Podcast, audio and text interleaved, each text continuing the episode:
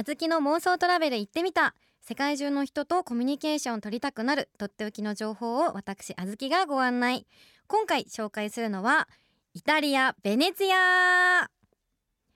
水の都として世界的に有名な観光地ベネツィアはイタリアの北東部アドリア海のベネタ型の上に築かれた都市です。124の小さな島とその間を176本の運河が通り運河にはおよそ400もの橋がかかっています。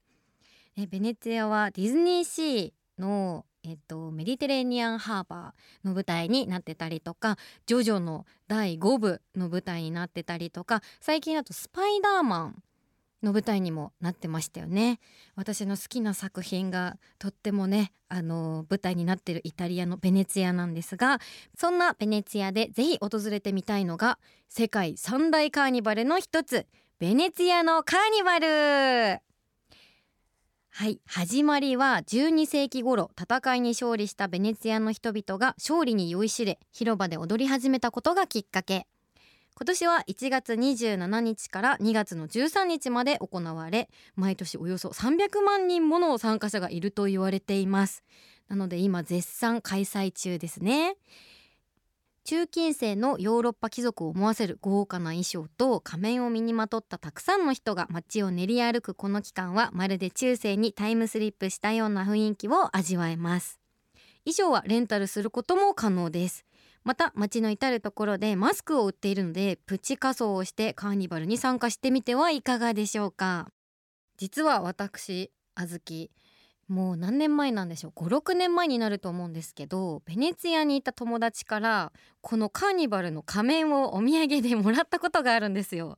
でね当時もらった時はもらっといてすごい失礼なんですけどこれどこで使うんだよっていうね気持ちでいっぱいで、まあ、ありがとうと言いつつこれどうしようかななんて思ってたんですけど、ね、今考えるとまあ行った時に使えますしあとドレスが思ってたよりもすごく派手で豪華なんですよねだからこの仮面派手すぎないかなとか、まあ、何に使うか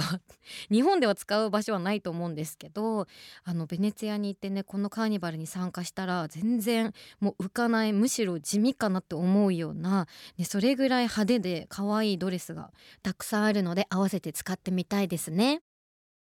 もし私がベネツィアのカーニバルに行ったらもう写真で見る限りカラーバリエーションとかデザインがすごく豊富なドレスがたくさんあるのでもうどれを着ようか悩んじゃうと思うんですけどまあ1日ぐらいにゆっくり時間をかけて、まあ、押し色とかね入れちゃって友達とそういう部分も楽しみながら、えー、とドレスを決めて一日中遊びたいなって思います。あとねイタリアだから料理も美味しそうですよね。私ジョジョがすごく好きなのでジョジョで出てくる食べ物をね全部制覇したりとかあとスパイダーマンとかディズニーシーとかそういうねあのいろんな作品の聖地巡りも全部してみたいです。1日じゃ足りないと思うのでね、まあ、1週間ぐらい ね、食べ物もイタリア料理私好きなので1週間ぐらいは滞在したいななんて思います。それでは今回の旅で使いたい英語のワンポイントフレーズはこちら。